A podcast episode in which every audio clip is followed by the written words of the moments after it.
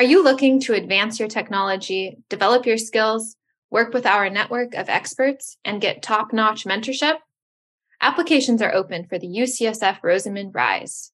Through Rise, we identify promising entrepreneurs from groups that are underrepresented in health tech, such as women, people of color, and LGBTQ plus individuals, and we connect them with any number of leaders from our UCSF network and beyond. To apply, please visit rosenmaninstitute.org slash programs slash rise. Applications close on February 9th. And within women's healthcare, I would say the biggest growth sector is in the fertility sector. And this is something that we've seen has taken over the globe, not just in the US, not just in the emerging developed countries, but as a global woman mentality shift of having better choices, more freedom, being capable of having the flexibility of balancing between work and home life, fertility choices and accessibility to fertility solutions are becoming very important and is experiencing significant momentum growth. And now, from San Francisco and the UCSF Rosenman Institute, the Health Technology Podcast with your host, Christine Winoto.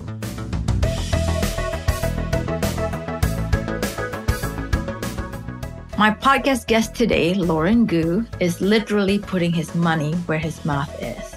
As the founder of Recharge Capital, he invests thematically and focuses on important issues like women's health. Lorin is an investment expert and has previously worked with Cyrus Capital and the Blackstone Group. He's also the founder of the Recharge Foundation and the founding chair of the Global Future Council at the Peterson Institute of International Economics. Today, we talk over how he uses investment to change the world for better and how you might be able to do the same thing. Here's our conversation.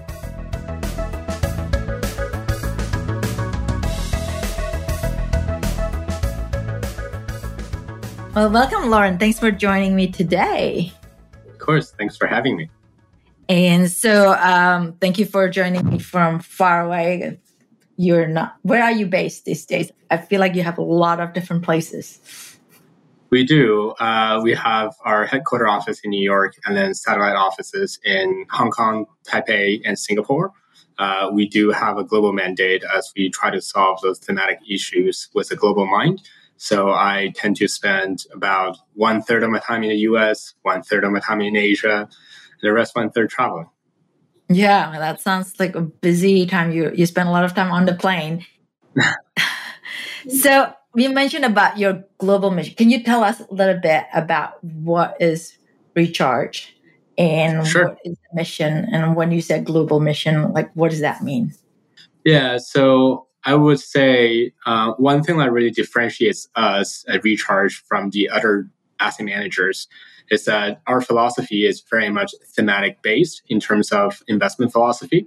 So, unlike the traditional model where people divide uh, investment strategies by asset classes, we really divide things by themes because we do believe that by picking the right themes in investments, uh, especially in the sectors that has multi-decade macro tailwinds, we're able to achieve better returns, but also more margins of errors, given that the fundamentals for those businesses are very strong. And we like to think about ourselves as problem solvers with capital. So uh, the different themes that we go into, we adopt uh, an investment framework to identify for each particular region in the world where they are in terms of the phases of development for that sector uh, so we can best identify the right type of business to invest in, but also from a vertical value chain perspective, uh, where each business sits in the global value chain. Uh, that determines how we look at the potential business being either a global winner or a large regional champion. Okay, so tell us which theme that you are focusing in.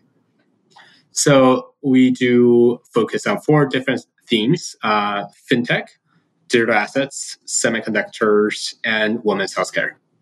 Okay, since this is all about healthcare, let's focus on your women's healthcare. And sure. why is women's healthcare? And then when you say that you're not, you know, focus on the theme, like what does that mean in terms of investing in healthcare as far as from the recharge point of view? Sure, happy to. Um, So why women's healthcare? Uh, women's healthcare sector focus really grew out of our more general healthcare focus. Uh, as we have done healthcare investments in the past several years, what we realize is that um, the amount of capital that's going into healthcare globally is very large, but the amount of capital specifically focused on addressing women's issues, both from technology, diagnosis, and service providers, are still very relatively limited. Um, there is um, significant demand, uh, given that 50% of the global populations are women.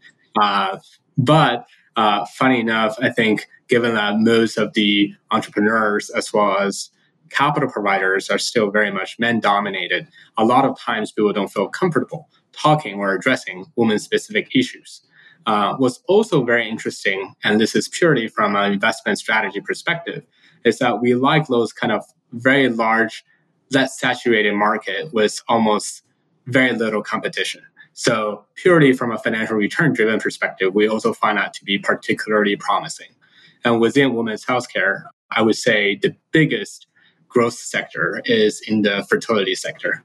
And this is something that we've seen has taken over the globe, not just in the US, not just in the emerging developed countries, but as a global women mentality shift of having better choices, more freedom, being capable of having the flexibility of balancing between work and home life, fertility choices and accessibility to fertility solutions are becoming very important and is experiencing significant momentum growth.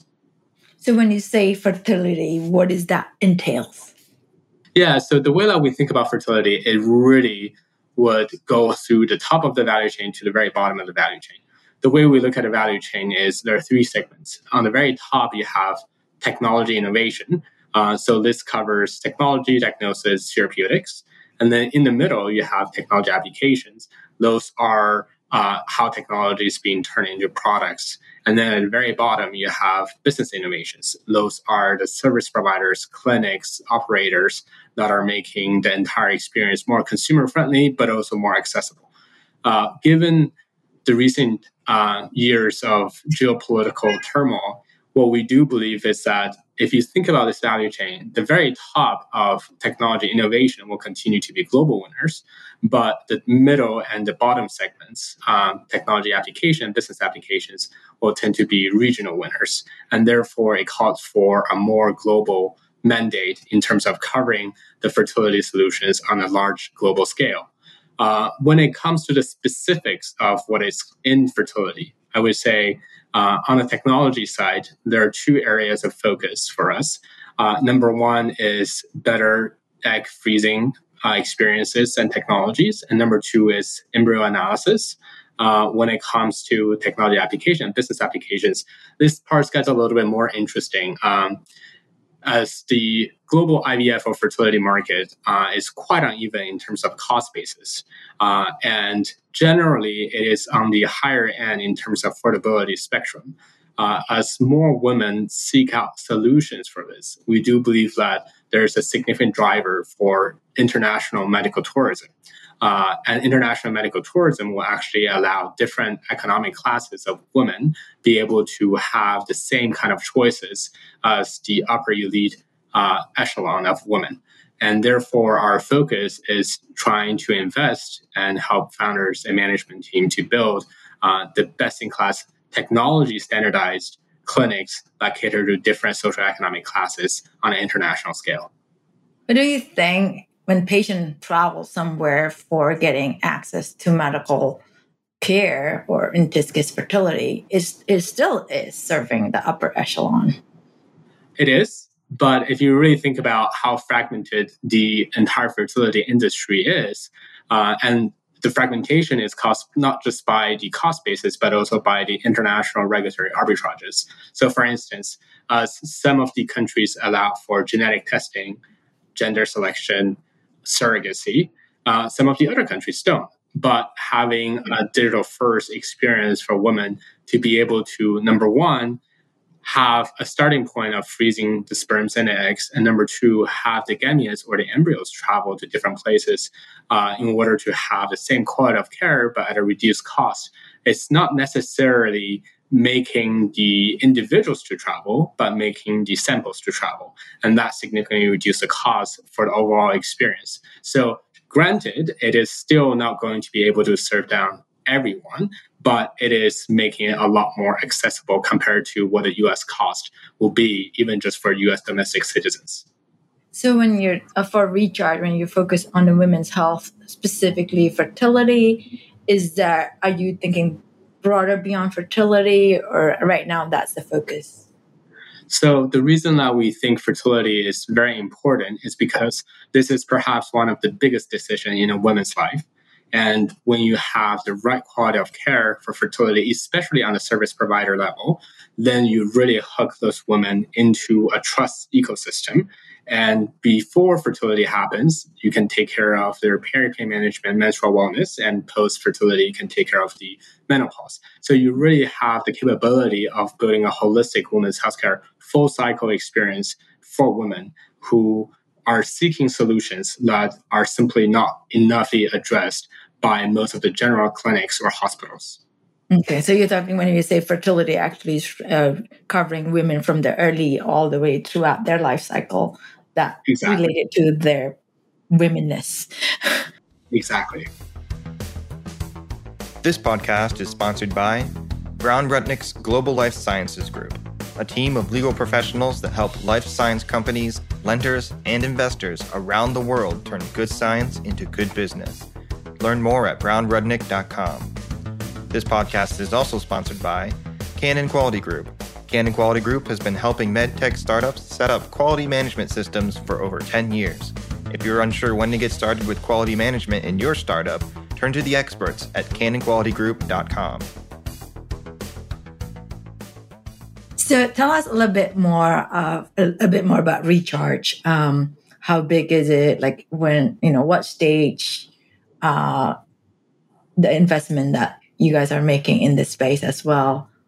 Sure. So for us, um, we have five different strategies. Uh, we have about $6 billion uh, of AUM we the, the, the reason, as I said from the very beginning, we're thematic first rather than asset class first is because we do believe that for us to be able to solve those sectorial issues, uh, we should not be confined or defined by uh, stages of the business.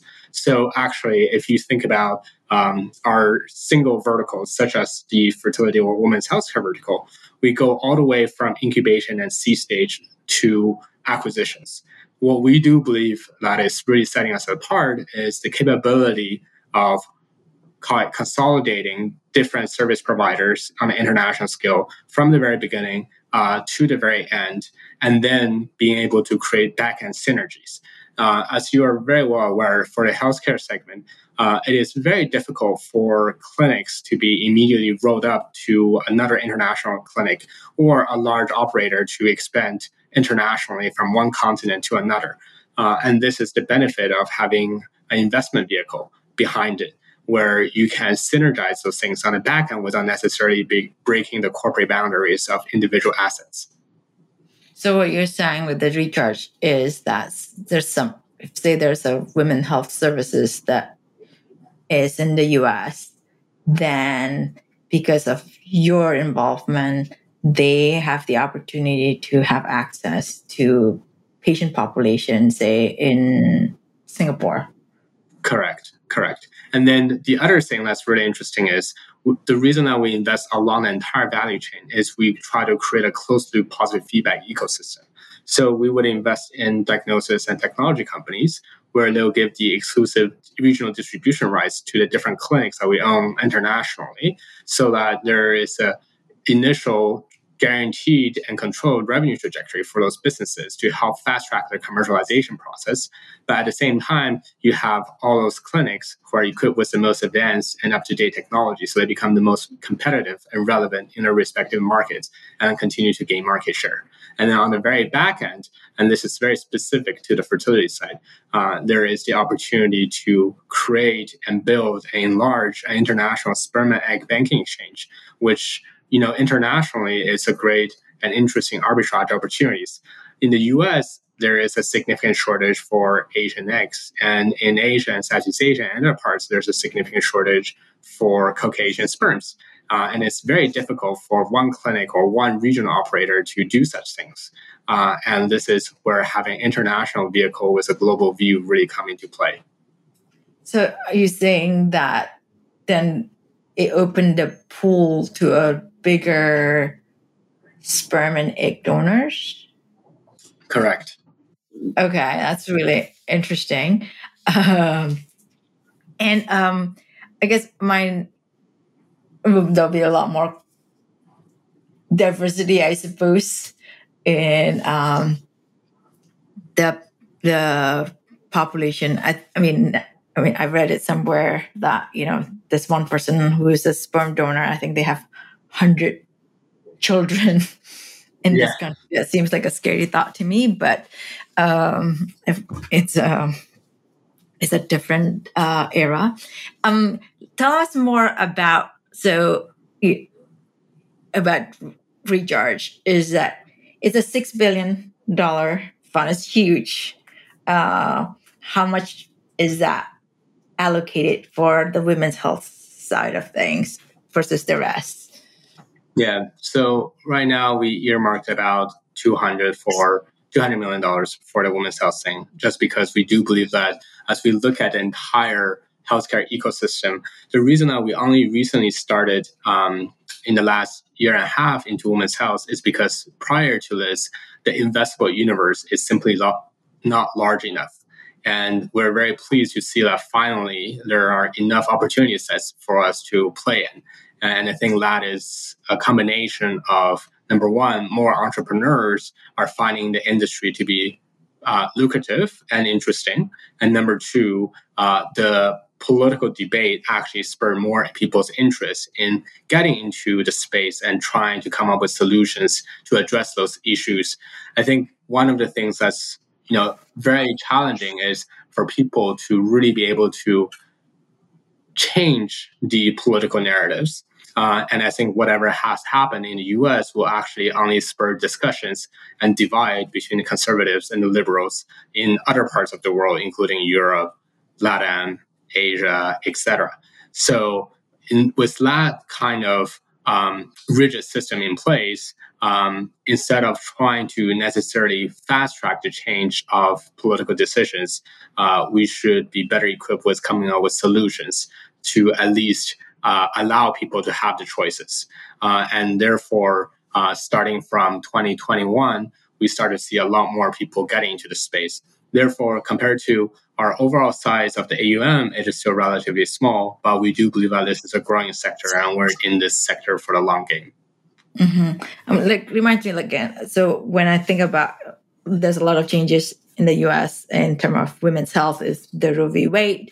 Uh, how is that affecting what the fertility business? Yeah, I think you know there are a lot of negative news headlines about uh, fertility clinics getting freaked out about whether or not uh, they're able to um, uh, what what their process will be to dealing with the frozen embryos, etc. Uh, but at the same time, it actually trickled down to individual mentality of a lot more women are now seriously researching about different options they could have uh, both from the initial stages of egg freezing as well as just being curious about an entire IVF journey so that they have a playbook in the back of their mind should they choose to exercise so. Uh, mm-hmm. and that becomes very interesting as we see some of our portfolio companies start to get a significant influx of organic inbound outreaches from clients. Uh, really asking about you know starting the service, starting the egg freezing, storage, and really getting to know, you know, what is the worst case scenario so they can plan for their life. And the other thing that has really gotten um, very much picked up is what I mentioned international medical tourism. So in Mexico, about 23% of the annual cycles come from uh, the US nowadays. And that number will continue to uh, go up as some of the Mexican clinics, especially the newer built ones, are started by US trained doctors, have better facilities and more consumer friendly settings and is about one fourth of the cost of the U.S. Uh, experience. Um, and you know, if you think about surrogacy, uh, especially as a lot of younger generation of women uh, decide not to go through pregnancy themselves, uh, the U.S. cost for surrogacy is still very much prohibitive. Uh, it goes anywhere from $100,000 to upward of $400,000 per baby. Uh, and that is simply not affordable for the vast majority of the population. Um, but there are other markets elsewhere that provide surrogacy services at significantly lower cost because of the cost of living uh, differential. So mm-hmm. As we think about this, uh, it gets very, very interesting for us to be able to identify the right opportunities that not only serve the domestic market, but also on an international scale cater to different social economic classes. Yeah, no, this is really interesting in terms of like the ethical part about having, you know, this business um, of uh, surrogacy, and I, I wonder how much regulation will get into put in place at some point, and I don't know. I think this is a part that is both tricky, but at the same time very um, interesting. Um, nothing I think the ethics is one part of it, uh, and then I think regulation is a separate part of it. Uh, if you think about different countries nowadays adopt different regulations towards their stance on fertility, especially on the entire IVF journey, nothing is run as illegal uh, in their respective countries, so people can definitely travel in and go through the process. But at the same time, again, I would say the ethics part, as much as um, it is a global standard uh, it is also a personal choice, uh, and it's not so different from religion. Um, so, as service providers or even as investors, I don't think it is our job to judge individual choices, but mm-hmm. it is our job to provide optionalities. Mm-hmm. Yeah, no, that's it's just it's, it's really interesting. I sometimes, you know, I think now the fact that surrogacy costs a lot, only a few number of people can afford it. And I'll be interested to see as more people can afford it, if there will be a new regulation being put in place. That I don't know. And um, yeah, yeah, no, I think that's definitely a very valid concern and a very valid point. Uh, and this is a part where you start to see the connection between a developed market and emerging market. Mm-hmm. Uh, at the end of the day, um, economic benefit uh, of uh, some of the emerging markets being able to receive by providing this as uh, medical tourism service is quite significant and could potentially change a household's life. Um, so, in one country's mentality, it might be um, a concern around whether this is the right way about approaching life. Uh, in another country, this could really become um, a way of uplifting the economic potential or jumpstart the economic potential.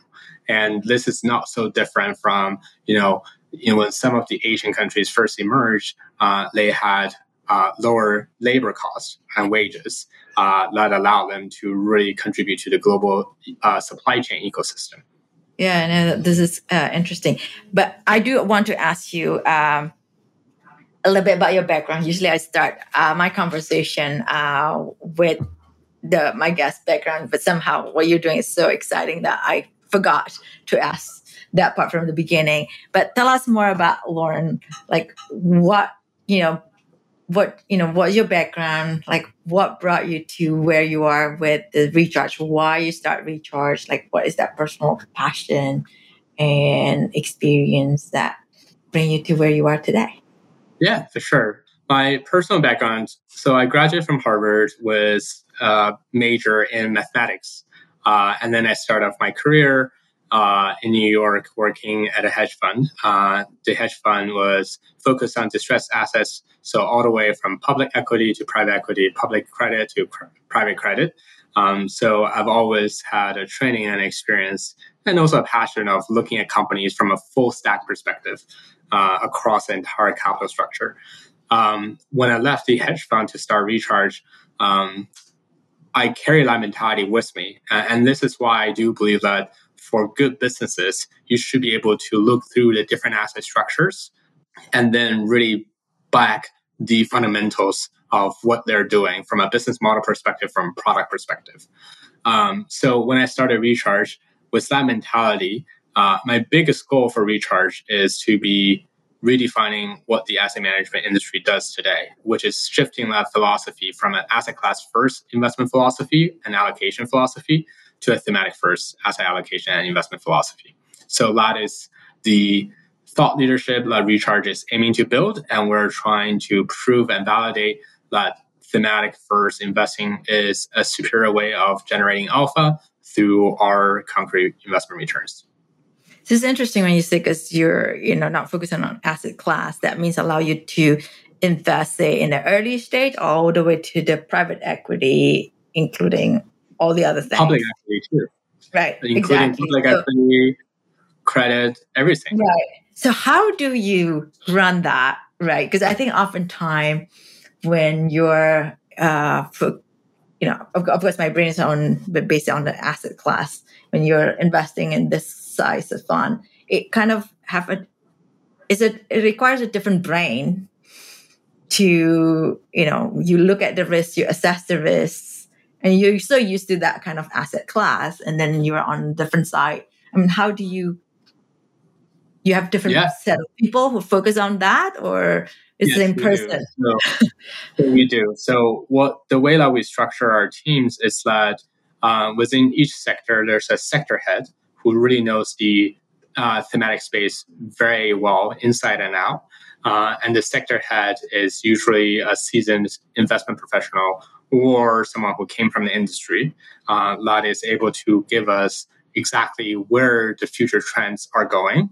And then, following to your question, um, within the sector, uh, underneath different asset classes, we would have different teams to cover different stages. So, um, from a talent and personnel perspective, I would say it is not so different from um, a traditional asset management company, even though we do try to make sure that uh, our employees become trained as T-shaped talent or pie-shaped talents, where they know a little bit of everything and they know one or two things really, really well. And those one or two things tend to be the sectors that they're covering.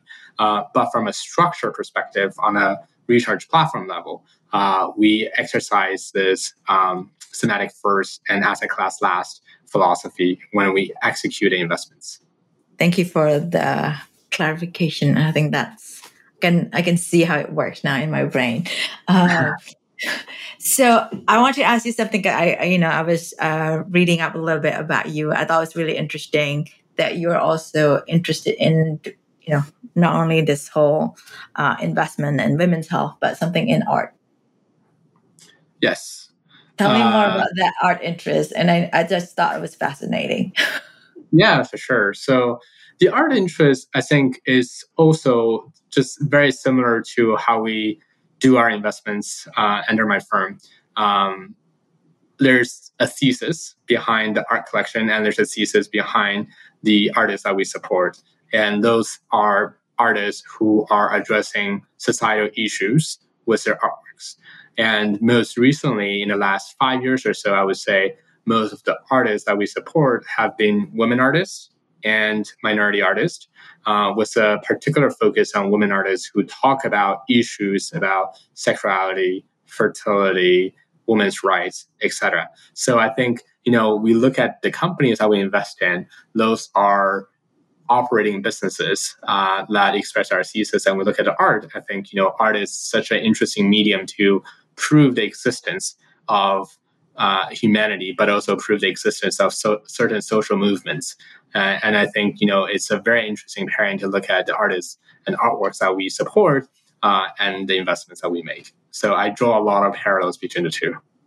It's, it's, it's interesting that you're connecting that part about your theme of the investment and uh, tie that with your art interest as well. Um, so I assume when you say uh, your art uh, investment, are they mostly in the U.S. or is it also global as well? It's global. Uh, so we do believe, just like we believe that um, the women's health is a global phenomenon, we also believe that women's rights movement and women artists rising is also on a global level. Uh, and it's very encouraging to see because I think art is such a beautiful language where you don't have to necessarily cross the borders. Uh, the visual imageries are just so sufficient in terms of uh, getting the resonance come across either in person or over the screen. Uh, and that also uh, creates a lot of conversation points for people to reflect upon. Uh, and this is a particular area of um, interest even for everyone at the firm. Uh, so we actually decorate our office with a lot of those women artist works. So people mm-hmm. feel that they're best in uh, the uh, uh, creativity and the messagings of those artists. So am I assuming that the investor on the art side and versus the company, the the recharge are two different kind of investors, or they are actually yeah, the, the, art side is not really for investors. The art side, we set up a foundation. Uh, so it's purely for uh, collecting and support of artists, especially women artists who want to have an international stage in terms of traveling exhibitions as well as exposures. Um, so that has nothing to do with economics, has nothing to do with investment returns. It's two completely uh, separate arms under recharge. One is for profit uh, and financial return driven, and the other one is uh, purely charity. I'm just sitting here trying to think about, you know, your interests and the background and what you do is in a way very unique, but everybody's unique. But I'm just in that case, like I don't see often that people use tie that together in a way that you do. And you're a man and talking a lot about supporting women, which is great. I mean, like, where's that come from? Where's that hmm. drive, mm. that interest, and the, why you think this is so interesting? Yeah, so uh, I think you know on a business level, as I mentioned before, you know, I just really saw this as a very interesting, unsaturated, less competitive, but high growth potential investment opportunity. But on a personal level, um, the area of interest really piqued me because when I first graduated from college, I actually went through the planning for IVF process myself. So I went to freeze my sperm uh, from storage, uh, looked out for potential egg donors, really got through the entire um, cycle of going through IVF because of family succession planning concerns. Uh, being the only child, my parents were very concerned if anything would happen to me. Uh, so, you know, just also planning for that future generations uh, and signing all sort of legal papers on power of attorneys was and, and allowing the gametes to travel internationally um, it's a very hectic experience so that hectic experience is what allowed me to really discover the space and realize number one this is a highly intricate and fragmented sector. And number two, there is a lot of room for improvement and efficiency. Uh, and number three, it's actually a fascinating and highly profitable business. So, mm-hmm. with that in mind, we started to invest in fertility businesses at very early days. But as I mentioned, it's not until two years ago that this particular space in fertility and women's healthcare became large enough for us to have a dedicated strategy for it. So it's not like you know this is just um, light bulb moment where like we just naturally got into it. There was a personal side, the self discovery side. Uh, self discovery led to some very successful investments, and then we saw the market being ready for it. Mm-hmm. For those who don't know you, I'm just thinking about you're at college. You're thinking about your succession me being the only child, I just thought that's very fascinating. I don't think anybody who are 22 years old worry about whether where is that coming from? Uh, it's it's interesting. I think um, you definitely hit it right. Uh, I guess you know, even back in college, I've always been called a little bit of an old soul, uh, and I think part of it came from the family influence, where being the only child, I was both privileged but also burdened with a lot of family responsibilities. And that really got me to think about you know how do i continue certain family legacy? How do i make sure that things get carried forward? Uh, and the second part is i try to think about the world in uh, a framework model uh, and just similar to how we develop investment frameworks i also think about you know what our personal framework for legacy and what are personal framework for societal contributions. Uh, so the personal framework for legacy uh, really led me to think about, you know, there is the tangible legacy and the intangible legacy, and there is, call it, you know, the legacies that's left to be fulfilled by the future. And for me, it is having that framework that got me to start planning for things really early on. Uh, I wouldn't say I'm like a person who has like 5, 10, 15 year plan, but I would say I'm a person who has a checklist of things I know need to happen in order for um, certain legacies to be achieved. I okay, this is getting too personal, but I'm just curious. Being a mom of a single child, uh, so at what point are you going to execute? Like, okay, now I have this sperm bank, and then when am I going to get this? Deploy that. well, you know, this is again, right? Like, um, for me, it's a backup option.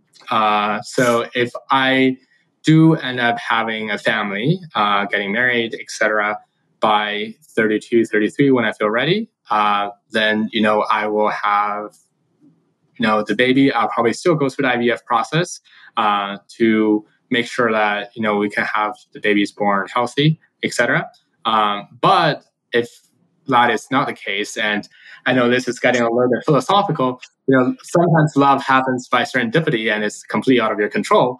Uh, and I don't like this feeling of being out of my control. Uh, then I totally do not mind being a single parent, and uh, I will be able to pull that trigger.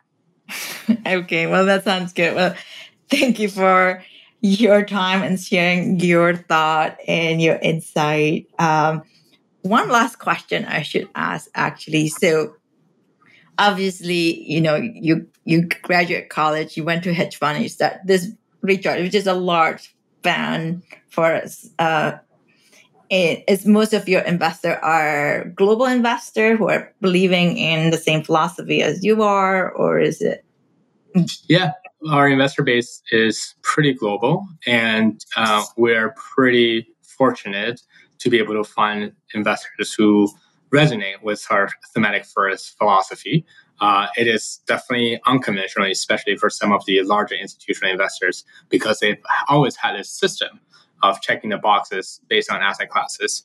Uh, and, you know, as I always say, real achievement in professional life is do the right but hard thing. So for us, I think we're definitely doing the right thing. But is it tough? Yes, very tough. Uh, but we would like to, you know, turn the returns into evidence to show people that this is the most viable way going forward. And for those people who listen to your podcast, and if they're working on something in women health, uh, what is the best way for them to work with you and your team? Well, we are always looking for new opportunities, and uh, we have a website where people can drop us a note and tell us a little bit more about what they're working on. And I'm sure one of our team members will get back to them very quickly. Sounds good. Well, thank you so much. Of course. Thank you, Christine.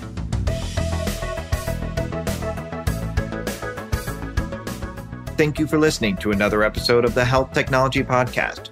We want to thank our executive producer, Herminio Neto, and our podcast engineer, Andrew Rojek. If you enjoyed this podcast, be sure to subscribe and leave a review. The Health Technology Podcast is available on all major platforms.